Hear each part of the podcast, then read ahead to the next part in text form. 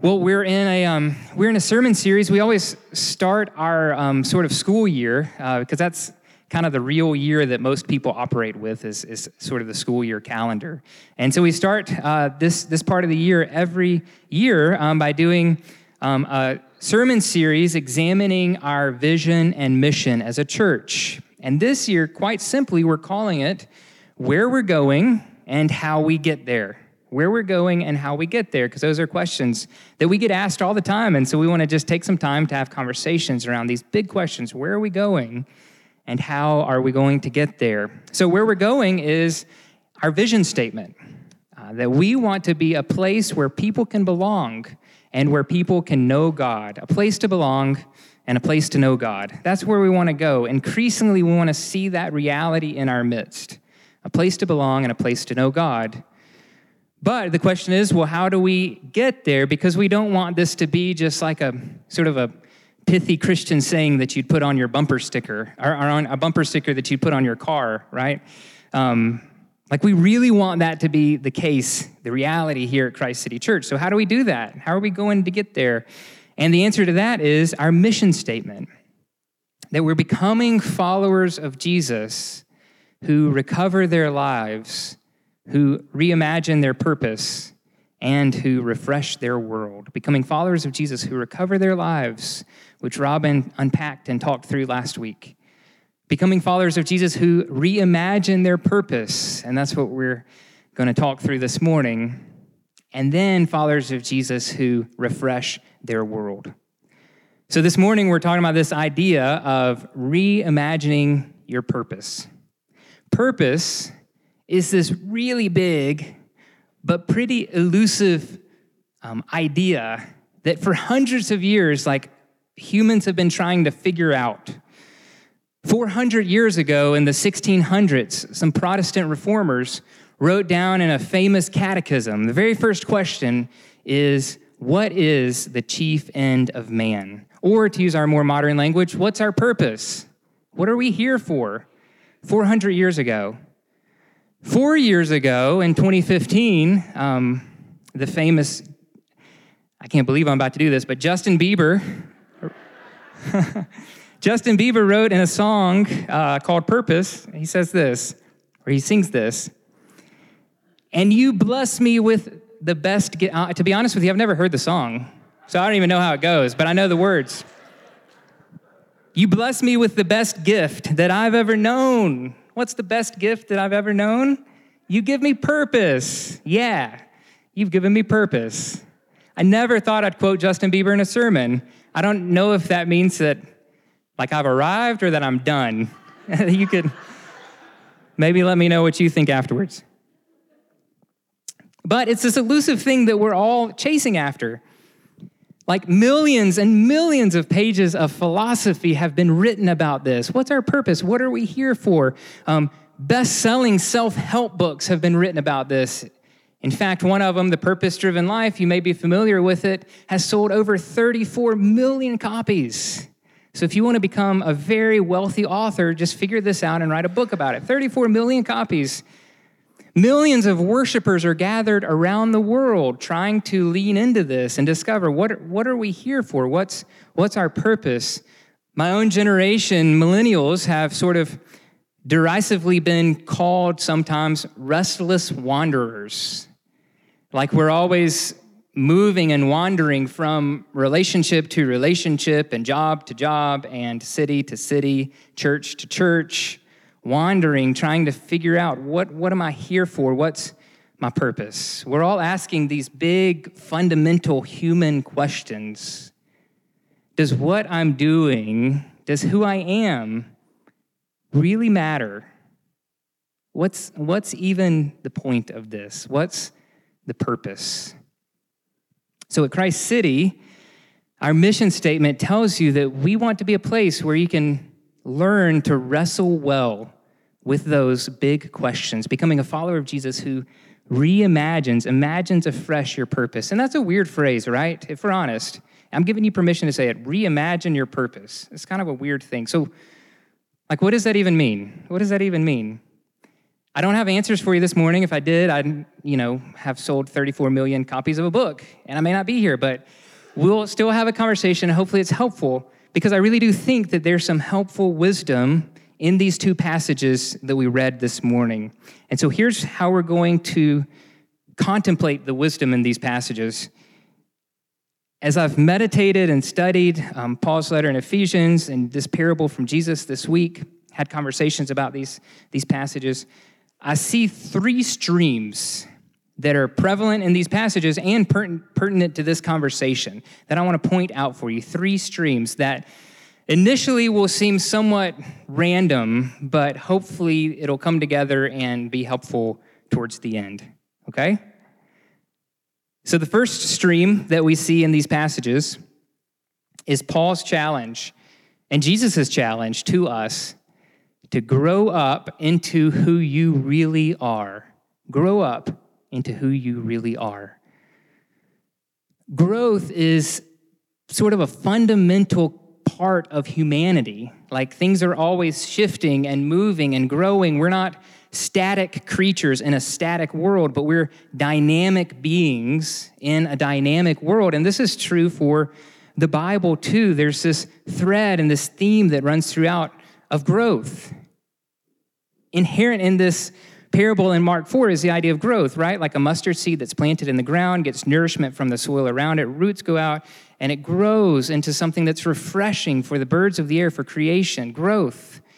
And then it's all over the place in this passage in Ephesians 4. It's hard to even hear it without hearing this theme of growth. So let me, let me read some of it again and highlight um, Paul's emphasis here on growth. It'll be on the screen and, and be bolded out, so you really can't miss it. So in verse 11, Christ himself gave the apostles, prophets, evangelists, pastors, and teachers. Why? To equip his people for works of service. Why? So that the body of Christ may be built up until we all reach unity in the faith and the knowledge of the Son of God and become mature, dynamic, growing, become mature attaining to the whole measure of the fullness, growing up into the fullness of Christ. Then we will no longer be infants. So, an emphasis, an implied emphasis here on, on growing up, not being children, not being infants anymore, but growing up into adults who embody the whole measure of the fullness of Christ. And then in verse 15, speaking the truth in love, we will grow. We will grow to become, in every respect, the mature body of him who is the head, that is Christ. And then in verse 16, from him the whole body, joined and held together by every supporting ligament, grows and builds itself up in love as each part does its work. So it's, it's dynamic. There's a lot of growth talked about in this passage. So, so what does that even mean? What does it mean to grow up into the full measure of Jesus, into the maturity of Jesus? Great question. Um, part of it, I think, not the whole thing, but part of it has to do with this. It has to do with discovering who you really are, not the person that you perceive other people need you or want you to be. Discovering who you really are as opposed to the person that you perceive from other people that they need me to be this person. They want me to be this person. I'll say it another way Who are you really? Who are you? What's going on in your heart? Versus the things that you take on for yourself because you sense, man, if I do this, then so and so will really love me they'll really like me then. Then I'll really be accepted. We all do this unconsciously and instinctively. We don't even know, we're not even aware, we don't even see when we're doing this, uh, sort of putting on this self for other people. And you'll be glad to know that I don't think it's necessarily even a bad thing. It's certainly not, I don't think, a sinful thing. In fact, it's the way that our culture operates. Like it's the way that you sort of function in our culture. Think about it this way Maybe when you were passing the peace earlier, you met someone for the first time, like Cherie challenged you to do. And if you were engaging in some small talk with a person, you may have had a conversation that went sort of like this like, hey, I'm Drew. It's good to meet you. What's sort of the next common question culturally that you'd ask someone or that you'd be asked? What do you do? Right, what do you do? Culturally, it's the norm to be defined by what you do instead of by who you are. Do you see? It's this outside in sort of norm in our wider culture around us. That's our culture's bent. What you do defines who you are instead of the other way around. And again, that's not all bad, but an essential aspect of growing up, maturing, no longer being a child or an infant tossed to and fro by all these waves, an essential part of that is learning who you really are. Not letting what you do define you, but maybe stepping into things, doing things because of who you are, coming from the inside out. Chip Dodd says it this way Be who you are made to be so that you can do what you're made to do. Be who you're made to be so that you can do what you're made to do. Who are you really? Who is the beautiful person that God created you to be? I'll share a little bit of my own story because this has been an important journey for me the past couple of years. Uh, so, in a couple weeks, we're getting ready to celebrate Christ City's ninth birthday, which is crazy. My wife and I moved here the summer before Christ City was planted. And it was a dream of mine to work for a church like Christ City, this sort of church plant in the heart of a city, committed to the city. And so, two or three years into the church plant, about six years ago, I got invited to come on board as a staff member. The church's um, second full time staff hire. And my title at the time was Director of Operations. Director of Operations, which I saw some people like, oh, that doesn't sound very fun. I, I thought it was awesome. Um, Jamin reminded me this week that he heard me comment all the time, like, man, this is my dream job. I'm, I'm so glad to be stepping into this and to have a place here. And um, so, director of operations, my job was just to like sort of make sure that things were happening, okay? Like, worship services started on time. At the time, we had to set up tons of chairs, tons of stuff. So, like, making sure that sort of stuff happened. Um, like just sort of bringing some administrative and organizational gifts that I have to Christ City Church. But what I've become aware of over these past couple years, I've been on this sort of inward journey. And uh, what I've discovered is, is I really do have some of those gifts. But in a lot of ways, I was functioning not out of who I really am from my core, from my inside out. Instead, I was unconsciously, instinctively observing around me, like, man, Again, it, wasn't conscious. I wasn't thinking this way, but now I see sort of what was happening beneath the surface. I was, was thinking like, man, they really, like, they really need some help administratively and organizationally. And maybe I can step in and maybe I can do some of that stuff. And maybe if I can get in here, like, then I'll really belong. Maybe then I'll really matter. Maybe then I'll really have worth. Maybe then people will see that I, that I really do have value. You see it also. I look back and um, I see times that, um, like, people at Christ City, staff, leaders would be, would be talking about their favorite sorts of like indie music or indie movies. And internally, I'm like, I've never heard of this, that you're, this thing that you're talking about. But externally, what would I do? Like I'd pretend, I'd posture, I'd pretend like I knew exactly what the conversation was about. And then I'd even go back and like listen to Arcade Fire and realize like, I don't even really like this. and I don't like Justin Bieber either. So, but I'd pretend like, yeah, I love Arcade Fire. I know all their albums. I, you know, I'm going to their show at the Orpheum next week, right? Because I want to find a place to belong. I want to matter. I want to have value and purpose. But as I've started to become aware of that, what I've found is yeah, I do have these gifts and I do have calling, but I also recognize these, these new dreams and desires that are being birthed in my heart, like these new passions.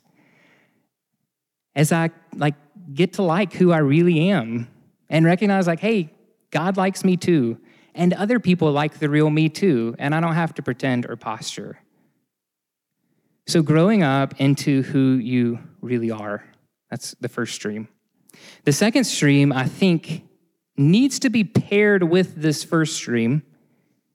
And the second stream is experience union with Jesus. Experience union with Jesus. The book of Ephesians has always been one of my favorite books in all of the Bible. And so I was restudying this passage and I was thinking about how I used to read this passage in Ephesians chapter 4 very woodenly, like very systematically, like it fits inside this neat box and it makes sense. But then I was reading it this week and I'm like, man, this is like this, there's some odd stuff in this passage. There's some weird stuff happening, strange. Let me, let me show you. So, what I'll do is I'm going to read a couple verses, and then I'm going to show you the way that Eugene Peterson paraphrases these verses in uh, his paraphrase of the Bible called The Message. And you're going to see, like, sort of listen with, with fresh ears, and you can see how weird these passages are. So, Ephesians 4, verse 15 Speaking the truth in love, we are to grow up in every way into Him who is the head, into Christ, from whom the whole body, joined and held together by every joint with which it is equipped, when each part is working properly, makes the whole body grow so that it builds itself up in love. Look at how Eugene Peterson paraphrases this Christ's very breath and blood flow through us, nourishing us so that we will grow up healthy in God, robust in love. Christ's very breath and blood flow through us. Beautiful and strange. Yeah? And then look back a few verses. We didn't read this earlier. In verse 4, there is one body, one spirit. Just as you were called to one hope when you were called, one Lord, one faith, one baptism, one God and Father of all, who is over all and through all and in all. And then look at how Eugene Peterson paraphrases this Everything you are and think and do is permeated with oneness. Everything you think and are and do is permeated with oneness. Do you see the, if I'm honest, the sort of weird, mystical elements happening in these passages? Like Jesus' very blood flows through you, nourishing you. Everything you are and think and do is permeated with oneness. You know, evangelicals love to talk about um, a personal relationship with Jesus. You've probably heard that before. Personal relationship with Jesus. And that's good. And I like it, that's fine. But I don't know that it really captures what's going on here in Paul's letter because what Paul is talking about, what Paul is describing, what Paul is inviting us to is so much deeper than merely a personal relationship with Jesus. Like it's this mystical experience Christ in you and you in Christ, union with Jesus, caught up participating in the life of the Trinity, caught up participating in the divine, a divine participation mystically grafted into Jesus himself, God over all, through all, in all. Everything you do is permeated with oneness. And this is an aside, but I mentioned how it's important for these two streams to sort of flow somewhat in tandem. And here's why I think that that's true. So, discovering who you really are probably means walking through some sorts of phases of what we've started to coin, not just we, Christ City, but more broadly, um, this sort of deconstruction phase, right? Like looking within and examining your story and asking lots of questions. And I think that if we don't have anything to root us and anything to ground us and anything to anchor us when we enter into those deconstruction seasons, then it can be really dangerous. Because the goal of deconstruction isn't like just like a mess, like deconstruction, right? Like Richard Rohr talks about, there's order, then there's disorder, and then after that, there's reorder again. Like the goal is, is reconstruction, a more healthy, a grown up, fully mature in Jesus person, human, the person that you were created to be. But if there's no anchor, if there's nothing to root you, if you're just walking through alone and in isolation, then the potential end is just like this sort of cynical nihilism. Like nothing matters. What's the point even in any of this? And I don't want that for any of you. Like, I don't want you in that place. So, these sorts of practices, experiencing union with Jesus, gives us some sort of anchor, something to root us as we walk into those dark and scary places, so that there's a foundation upon which reorder or reconstruction can happen and we can grow up into the fully mature, healthy person that Paul describes in Ephesians chapter 4. This is one reason I'm, I'm so excited about this retreat coming up that Cherie told you about. The info's in our bulletin because we're going to talk about some of these practices. Felina started talking about a few weeks ago at Rabbit Hole. Um, some of these practices that we can engage in our lives to give us anchors and things to grab hold of as we discover who we really are in Jesus. So I hope that you'll consider coming to that. Um, if uh, another sort of shameless plug, if if the money's a problem, like 75 bucks, um, there are scholarships available. So feel free to shoot me an email, and I'd love uh, to make a way for you to be there. Uh, so, like I said, I sort of walked through this season of uncovering my my false or my fabricated self and learning like who I really am and letting me be me from the inside out. Be who you're made to be so you can do what you're made to do. And this isn't something that I was intentional about, but God was really gracious to me as I look back over the past few years. I see how paired with that was this increasing awareness and love for these old, ancient, rich Christian practices, like some of the ones we're going to talk about at this upcoming retreat. Um, like you all know, if if we've spent time together, if you've been around Christ City for a minute, you all know that. Like I just, I have this increasingly deep love for liturgy. And liturgy has introduced me to, like, it's not just that I love old, beautiful words, but I do. Like, it's not just that. It's that it's introduced me to these practices. Like, one is called praying the hours, like, this, just these little short liturgical prayers throughout the day so that I can experience union, like, deeper than just a personal relationship with Jesus, but experiencing union with Jesus. And then another, another thing that's happened to me the past couple years, which sounds weird and super nerdy, is this like elevated view of like my, my Eucharistic theology. Come on, if y'all want to have coffee and talk about that, man, nothing, uh, yeah. Um, all that means is like a really high view of what happens at communion. Like, this weird mystical stuff that Paul's talking about, like Christ in us, his very blood flowing through us and nourishing us, like coming to see and experience union with Jesus at the table week after week, like Christ in me and me in Jesus, union with Christ. So experiencing union with Christ. And then this stream paves way for the third stream in these passages. And this last stream is be alert to the kingdom in your midst. Be alert to the kingdom in your midst. So, the whole point of this parable about the mustard seed and the whole point of tons of Jesus's parables is the kingdom is here. That's like one of the things that Jesus talks about more than any other thing. Like the kingdom of Jesus, the kingdom of God is here on earth as it is in heaven. But it, like there's this weird dichotomy because that's one thing that we as modern followers of Jesus talk about the least and understand the least. Like there's so many things we talk about before talking about the kingdom, but this is something that Jesus talks about all the time. So be alert to the kingdom in your midst. What does that even mean? Well, Jesus talks about it all the time, and we don't have time to unpack all of it. So just, just a snapshot. The kingdom essentially is God's good rule and reign. God's good rule and reign.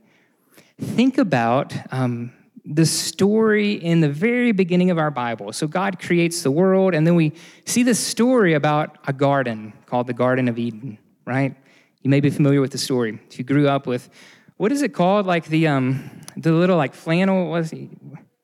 Flannel board, yes. Um, like if you grew up with that and you posted things up on the flannel board, like I did at Sunday school in small town Mississippi. Anyway, maybe that was just me. Was it? Yeah, me, Annalise too. Um, so if you're familiar with the story of the Garden of Eden, it's, just, it's actually a beautiful story, a, a, like a beautiful picture of God's kingdom because we see God's good rule and reign, like creation itself lovingly surrendering to God's good rule and reign, and people lovingly surrendering to God's good rule and reign, and everything sort of working as it should. Like, do you ever have those moments in life when you just like take a deep breath? I think these moments are fleeting and few and far between, but you take a deep breath and you look and you're just like, this feels right. This feels good. Like that's like the Garden of Eden, like things like just they were right and they felt good. God's good rule and reign. But as you know, the story of humanity is all of us like wanting our own rule and reign, right? Which isn't always in line with God's good rule and reign. So, like, there's this opposition happening, but Jesus comes on the scene and he's like, hey, the kingdom is here. The kingdom is in your midst. It's not far away. Don't miss it. And then Jesus on the cross wins the victory over any opposing kingdom. And then in his resurrection, like we see this new kingdom breaking forth in the world where death no longer has the last say, but where there's life and goodness and abundance. And the good news is, this, and this is being alert to the kingdom in your midst, is that that's not just a future reality, that's a now reality, like eternal life now.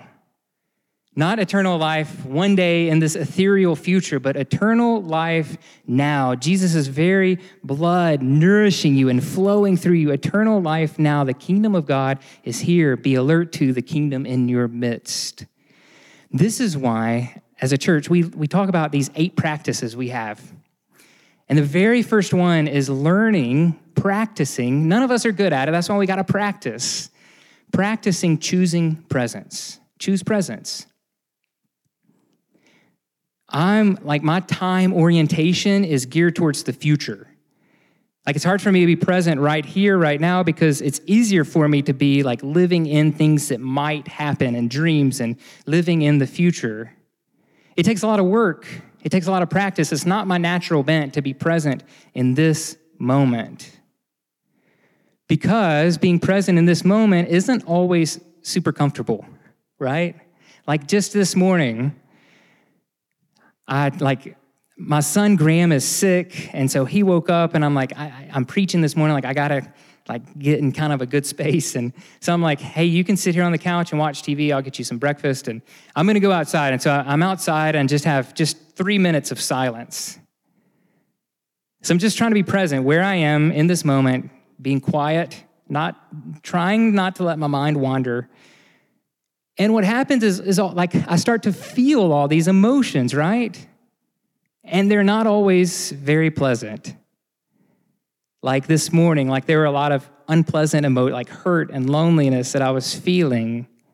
And it's easier for me just, oh, hey, you know what? What's this week look like? Like it's easier for me to go there. But if I'm always in the future, I can't be alert to what God is doing now in my midst.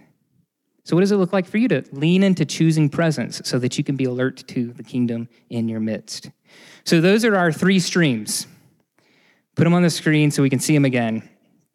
Grow up into who you really are, experience union with Jesus, and then be alert to the kingdom in your midst. Seem sort of like random things. They're all present here in these passages, seem sort of random. But I think that it's at the place where these three streams come together that you can begin to reimagine your purpose. There's a picture of these three streams flowing into this pool. And it's in that pool where you can begin to experience reimagining your purpose. Because as these three streams come together in your life, a few things happen. First, you experience clarity of vision. Do you ever feel like um, things are just kind of foggy around you? You're like, I don't know what's happening. I don't know where I'm supposed to go. I don't like things are just sort of foggy, or maybe even dark. Like you just feel like you're kind of stumbling along in darkness. When these three streams begin to come together, you may not have perfectly clear vision, but it is clear like, here's the next step that I can take.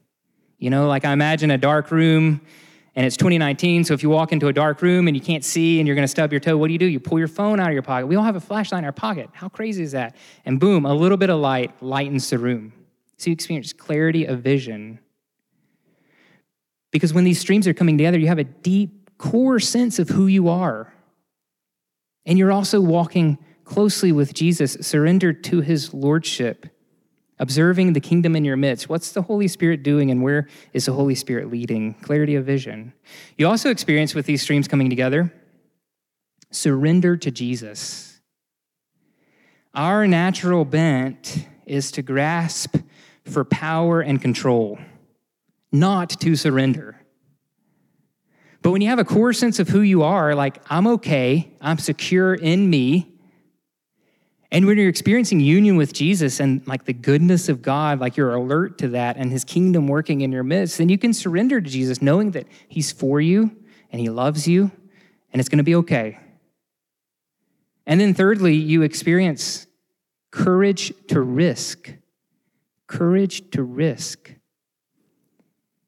Many of us are stagnant because we're plagued with anxiety and fear like, I, man, I can't even dream about that because what about, like, what about money? What about money? Or what about my kids or my family? What about the security of my career? Or like, what, like, even what will people think of me if I do that? But if you know who you are and you're surrendered to Jesus, experiencing union with Him, alert to the kingdom in your midst, then you know that it's okay like it's just okay. You're going to be okay. And you can lean into that and you can take steps and you can experience courage to risk. Even in the midst of the anxiety and fear, you know, like, hey, Jesus is with me. And it's okay to be afraid with Jesus. A mentor of mine asks the question often, I think it's so powerful. He asks, What if you knew that you were radically safe and secure in the kingdom of God, what would you do? What would your life look like if you had a real sense of being with Jesus in the midst of the kingdom of God? What if you knew that you were radically secure and safe in the kingdom of God? As I think about all these things clarity of vision, surrender to Jesus, courage to risk. The word that comes to mind for me is faith. I think this is a lot what faith looks like. Unfortunately, we often think of faith as just this sort of like mental assent, like something that happens up here intellectually. And things do happen intellectually, like that's a part of it, but I don't think that's the whole of it. I think it also includes like following after Jesus, like discerning vision and surrendering to Jesus and taking steps and taking risks. That's faith. That's faith. And faith is where reimagining your purpose can happen. So that's my hope for us.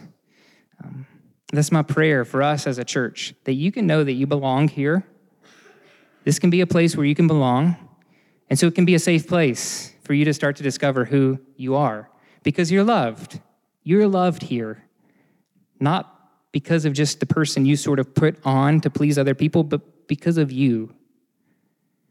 And that as we lean into that and experience union with Jesus weekly, as we come to the table and, and literally ingest Jesus into our very body, as we discern together what God's doing in his kingdom, then my prayer is that we all together could reimagine our purpose and then, spoiler alert, refresh our world. Like this parable of the mustard seed, the, the mustard seed grows up into this beautiful, large plant that provides shade and refreshment for creation. So may we be that sort of people, reimagining our purpose together. Let's pray.